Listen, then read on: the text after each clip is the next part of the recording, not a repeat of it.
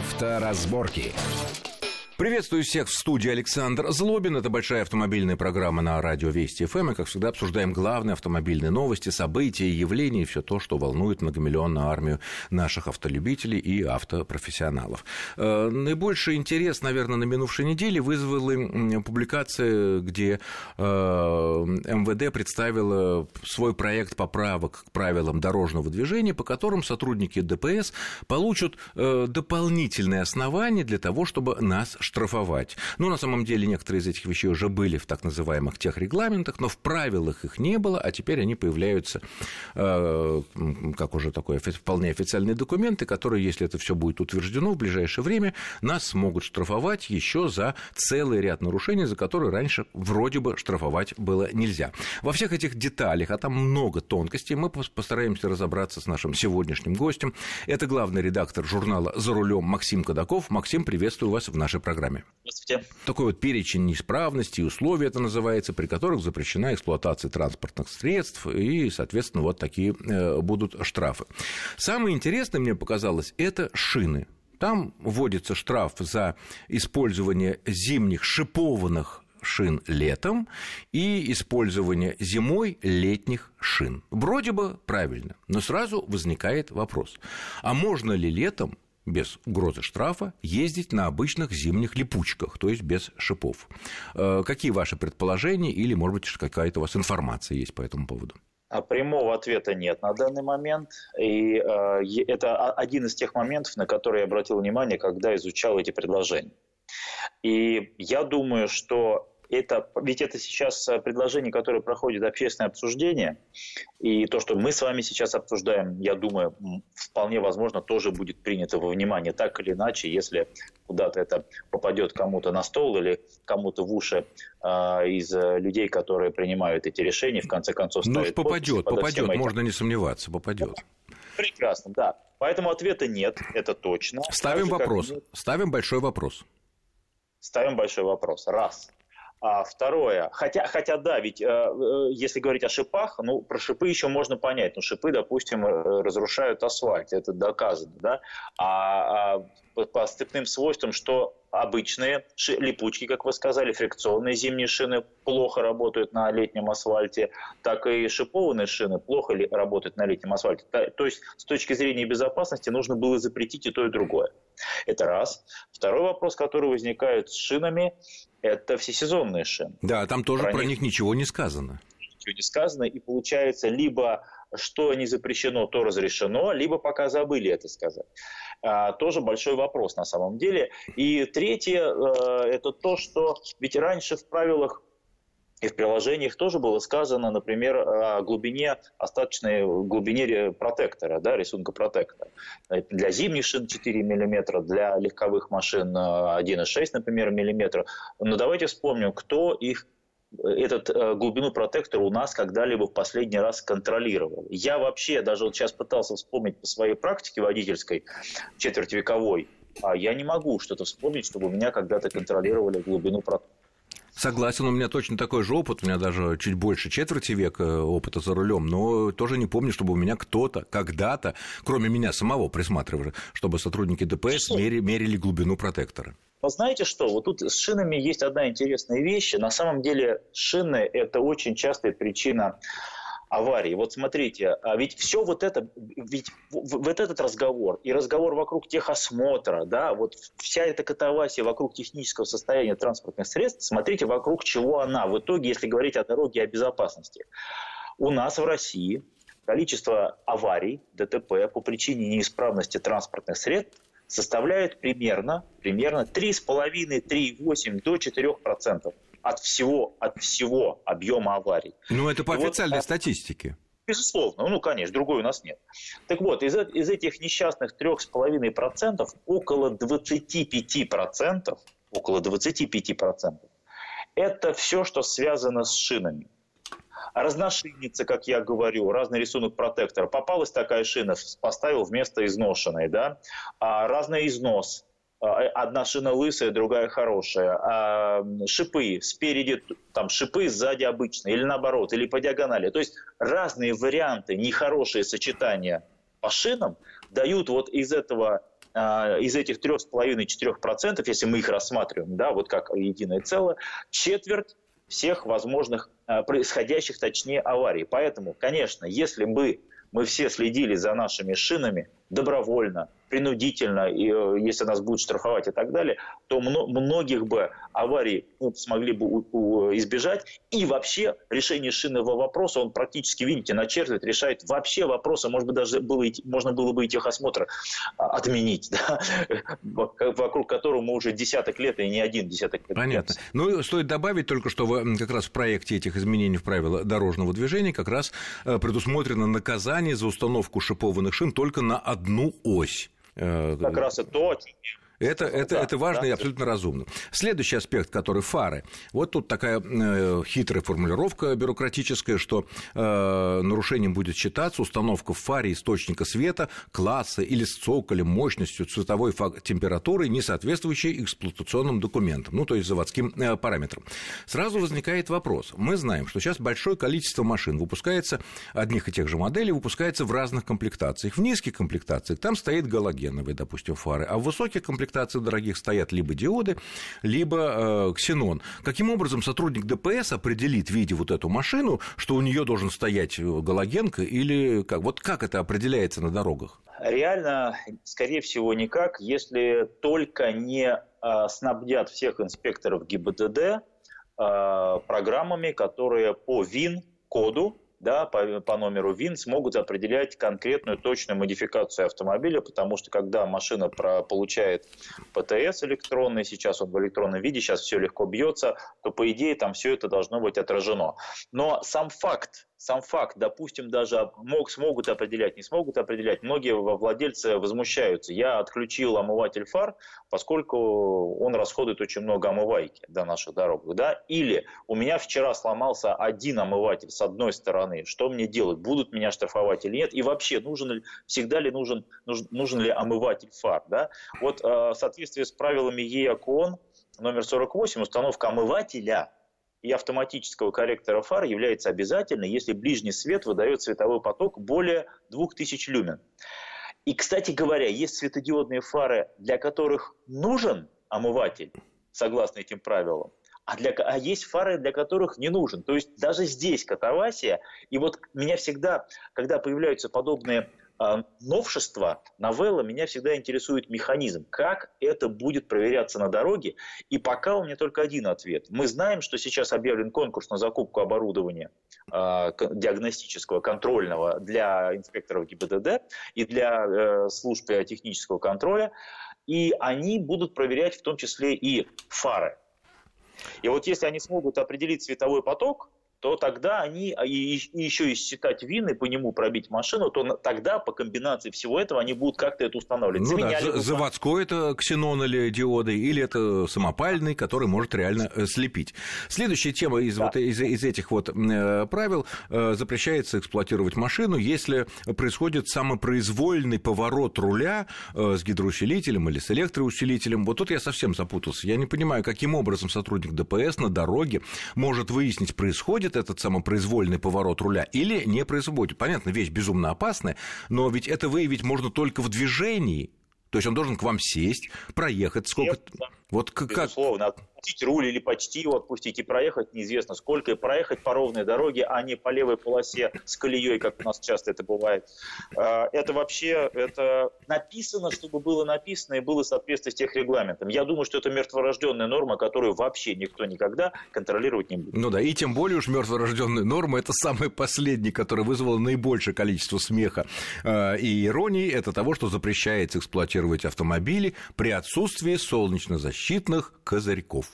Я что-то не по... Да, я вот что-то не припоминаю, опять же, своей более чем четвертьвековой автомобильной практики, чтобы э, какая-то машина по каким-то причинам оказывалась без э, козырьков, чтобы кто-то их украдывал, или, я не знаю, или кто-то их зачем-то снимал, убирал там. Чего только люди не делают со своими машинами. Добавляют, убавляют, наращивают, укорать. Но козырьки а, ну, вы и правы, и не правы одновременно. Правы с чисто такой житейской, обывательской, если хотите, точки зрения. А, не правы, потому что мы сразу представляем свой легковой частный автомобиль, и никто козырьки там, как правило, не срывает. Но есть э, старые совсем рыдваны, газели, еще какие-то там машины, которым уже по, по 300 лет, у нас средний возраст транспорта легкового 13 лет, я напоминаю, то есть есть машины годовалые, есть машины 30-летние. И там бывает, что и машины, и козырьков у них нет. Но тут же возникает опять же обывательский вопрос. Ну что козырек? Что что он на, на что он влияет? Нет, нет, Тут но уже... если, если солнце в лицо, то, конечно, козырек влияет. Тут я готов поспорить. То самое, как стекле. Многие говорят, вот а у меня одна единственная трещина длиной, там, не знаю, 10 сантиметров. Как она влияет на обзорность? Но вот мировая практика считает, да, вот принято считать, и, наверное, это правильно, что все равно влияет. Невозможно квалифицировать еще трещины. Вот трещина длиной 165 миллиметров не влияет на обзорность, а длиной 166 уже влияет. Сколько должно быть трещин? Одна или от розочки пошло там 50 этих трещин, да? И кроме того, трещина на стекле – это еще опасность в случае, если вы попадаете все-таки в аварию, да, и стекло быстрее вылетает, ломается и так далее. Поэтому вот общемировая практика. Стеклоочистители должны работать, лобовое стекло должно быть без трещин, и, соответственно, э, солнцезащитные козырьки должны быть. Вот все, точка. Как это будут проверять? С трудом себе представляю, что водитель, э, пардон, инспектор будет заглядывать к нам, как он обычно это делает в машину, нюхать, а, все нормально ли, не пахнет ли э, винчиком, да, или спирт, спиртом, ага, а козырьки на месте, ну давайте я еще сяду в вашу машину, проеду за руль подергаю, не уводит ли машину в сторону. Ну вот это иронично, но как это будет работать на практике, не знаю. Понятно. Ну, может быть, только если будут какие-то специальные козырьковые облавы, когда нужно будет привести, э, я не знаю, там 50 Будут. протоколов именно по козырькам, потому что по всему хорошо, пьяных ловим, это ловим, это ловим, а вот по козырькам у нас ни одного протокола нет, поэтому нужно поймать с козырьками ну, соответственно, э, будем за этим наблюдать. Э, следующий вопрос, тут такая уже глобальная, глобальная и вечная тема, которая сейчас вот, естественно, обострилась э, из-за известных проблем с рублем, который так у нас слабеет не по дням, а по часам, и тенденция тоже пока совершенно неясная. Многие люди сейчас, у которых есть такая возможность, думают о том, что надо бы купить новую машину, на которой потом сколько-то лет можно проездить, потому что ясно, что и тенденция последних месяцев показывает, что машины неуклонно неуклонно дорожают, и чем это кончится, какими цифрами, э, никто не знает. Вот вы в своем журнале уже много лет, насколько я знаю, делаете такие длинные тест-драйвы, то есть берете разные машины и в течение десятков тысяч километров в разных условиях на них ездят, ездят испытатели, сотрудники, журналисты, эксперты, и там готовятся отчеты и так далее. И хотелось бы на основании комплекса вот этих знаний, которые, ну, едва ли у кого еще есть, э, разобрать вот такую вот вещь. Когда люди думают о том, а вот что мне купить, чтобы это было как можно более надежно и подольше. Э, вот начинается спор. Вот, да, вот, например, э, какой выбрать нам двигатель, бензиновый или дизельный. Э, ну, я так понимаю, дизельные двигатели сейчас у нас только есть турбодизели с турбиной. Бензиновые есть двух типов. Это атмосферные бензиновые двигатели и турбиновые бензиновые двигатели, турбированные. Вот исходя из этих двигателей, исходя из вот этих ваших многолетних испытаний, сравнений и так далее, какие двигатели при прочих равных, естественно, да, при прочих равных условиях эксплуатации, там, ухода материалов, матери... Э, бензина и так далее, наиболее могут послужить дольше. Бензиновый, турбобензиновый или турбодизель. Вот ресурсные тесты, тесты наши многолетние, как вы верно сказали, и общая практика и общение с эксплуатантами, а, с испытателями, с нами показывает, что сейчас идет разброд и шатание, к сожалению. Это о чем я хочу сказать. Если раньше было вполне понятно, что дизельный двигатель – это как говорили, двигатели миллионники, там это, да, или полумиллионники, а вот бензиновые все-таки они не такие надежные, а когда появились турбобензиновые, то еще менее надежные, то сейчас двигатели стали настолько сложными, все, и бензиновые, и дизельные, и турбо, и даже атмосферные, что единого понимания четкого, что вот дизель надежнее бензинового нет. И если вы берете как Максим, мы, мы прервемся на, для очень короткого перерыва, для выпуска новостей, после чего продолжим наш, наш безумно интересный разговор, а вы, уважаемые слушатели, не отключайтесь, естественно. Авторазборки. Авторазборки. Мы продолжаем нашу автомобильную программу. Э, в ней Александр Злобин и Максим э, Кадаков. И обсуждаем такой вот э, насущный для очень многих людей, которые сейчас пытаются купить на имеющиеся деньги машину, чтобы она служила долго, долго, долго, долго и счастливо. Какие варианты наиболее надежные? Вот начали мы с двигателем, и выясняется, что если раньше дизели считались гораздо более долговечными, чем любой бензиновый двигатель, то теперь, как выясняется и со слов Максима, это не совсем так. Потому да, что потому э, дизельный двигатель стал не менее сложным, чем э, бензиновый или там турбобензиновые двигатели, правильно? Совершенно верно. Если мы возьмем для примера ну, автомобиль, у которого совершенно разные двигатели есть, ну, например, BMW пятой серии предыдущего поколения F10, который выпускался с 10 по 17 год. Их много сейчас на рынке, они все уже как бы БУ, да, и там есть и атмосферные шестицилиндровые моторы старых серий, новых серий, восьмицилиндровые моторы есть, э, дизели разные. И вот из всего многообразия нельзя сказать, что дизели в среднем надежнее, чем бензин. Вот самый надежный дизель и у этой машины, вот по нашим наблюдениям, по нашим исследованиям, это шестицилиндровый турбодизель э, трехлитровой серии N57. Но есть рядом другие дизели, которые менее надежны, потому что у дизеля есть не только цилиндропоршневая группа, блок цилиндров чугунный, да, головка там и, и э, коленвал э, поршни и, и, и, и, и клапаны, но, например, есть э, привод ГРМ, допустим, да, навесные агрегаты, система охлаждения, которая тоже сложная, сама турбина очень сложная и так далее, и так далее. Но если сравнивать сравнимое, предположить, что мы берем примерно одинаковые по мощности, по объему, по крутящему моменту дизель и бензиновый двигатель, турбодизель и турбо, э, э, э, бензиновый мотор, то, наверное, все-таки нужно признать, что дизели более долговечные по разным причинам, в том числе, например, ну, к примеру, по температуре отработавших газов. Да? На дизельном моторе она составляет где-то 540-650 градусов Цельсия, а на бензиновом доходит до 980 градусов. Поэтому, например, масло, которое смазывает вал крыльчатки турбины, меньше нагревается, да, У и дизеля. теряет своих свойств. У дизеля, да, да, да, конечно. Обороты тоже у турбины меньше на дизельном двигателе, поскольку и, собственно, обороты двигателя заметно меньше.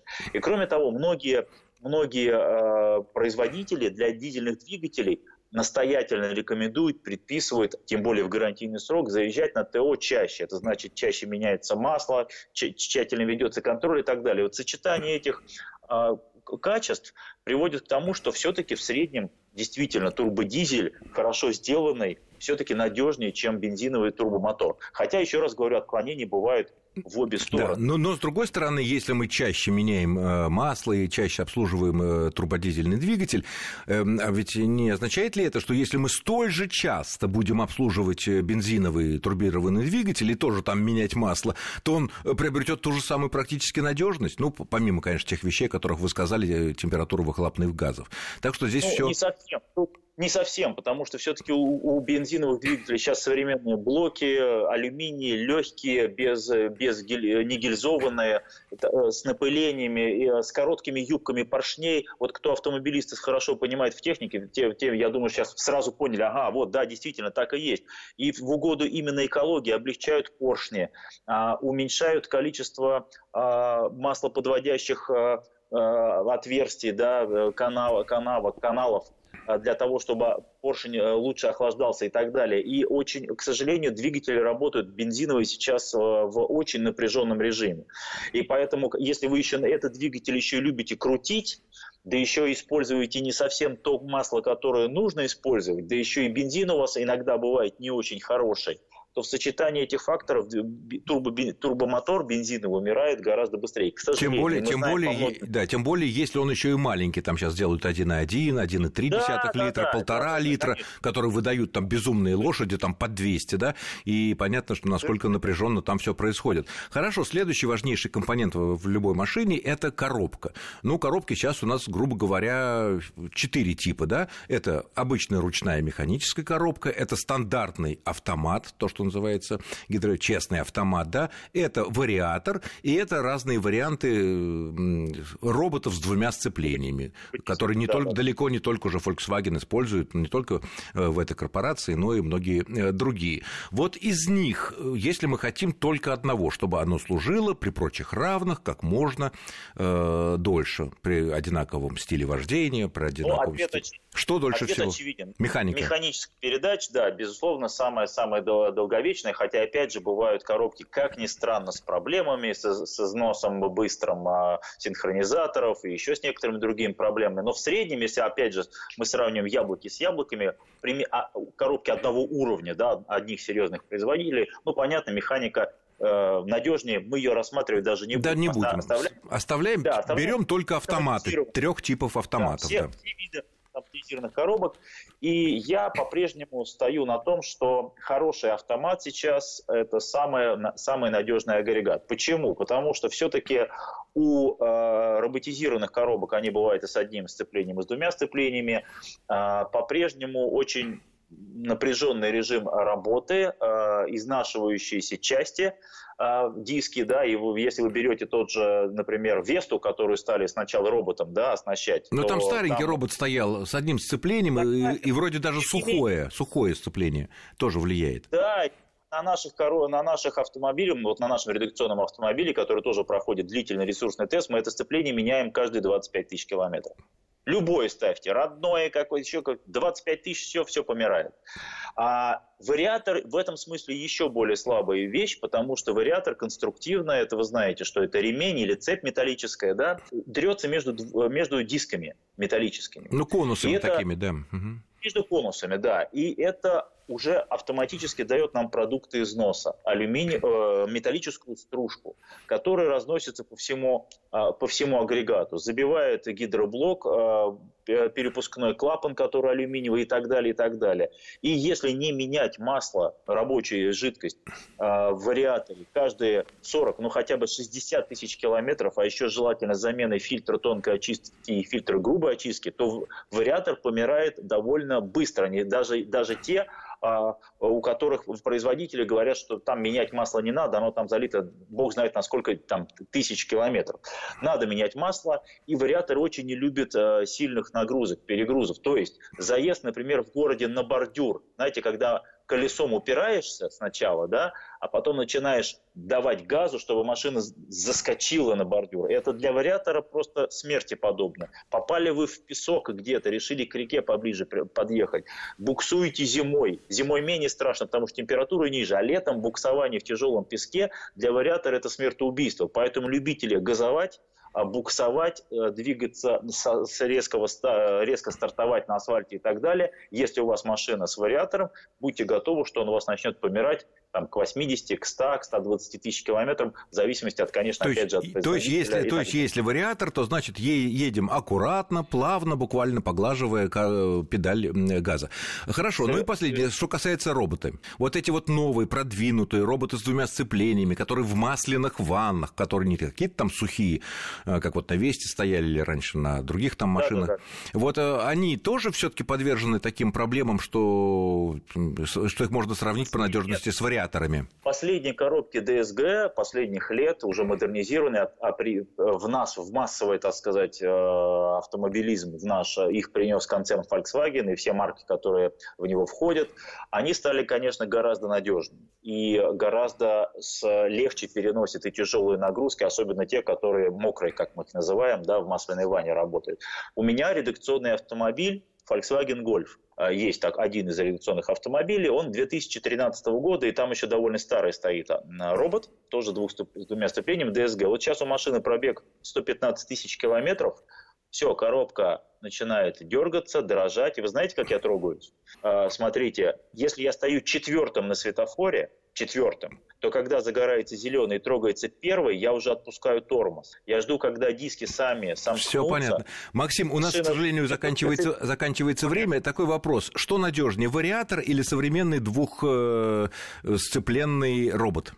Я бы взял, если новая машина, я бы для себя взял дробы с двумя сцеплениями. Понятно. Ну что ж, я благодарю нашего сегодняшнего гостя. Это был главный редактор журнала «За рулем» Максим Кадаков за очень интересный, надеюсь, очень полезный для многих э, разговор. Ну, каждый, конечно, сам для себя решает. Э, с вами был Александр Злобин. Всего хорошего, удачи вам на дорогах. И будьте аккуратны, независимо от того, какой у вас двигатель, какая коробка, какой цвет вашей машины. Счастливо! Авторазборки.